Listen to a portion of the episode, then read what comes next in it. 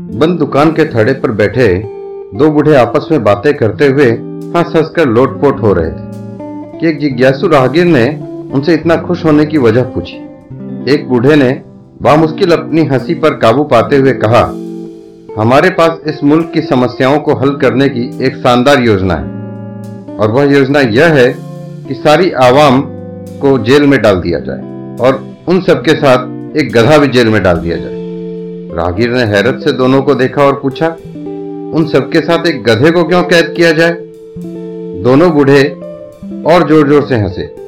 एक दूसरे को देखा और एक बूढ़े ने दूसरे से कहा, देखा भाई, आ गया ना यकीन तुझे मेरी बात पर? मैं नहीं कहता था कि बाखुदा इस आवाम के बारे में कोई नहीं पूछेगा। सब गधे की ही फ़िक्र करेंगे। यही हाल इस मुल्क का है, दोस्तों। वैसे राजनीति से मेरे इस बात का कोई लेना देना नहीं है। बाकी समझदार को इशारा काफ़ी है। Stay tune stay safe for the next episode धन्यवाद।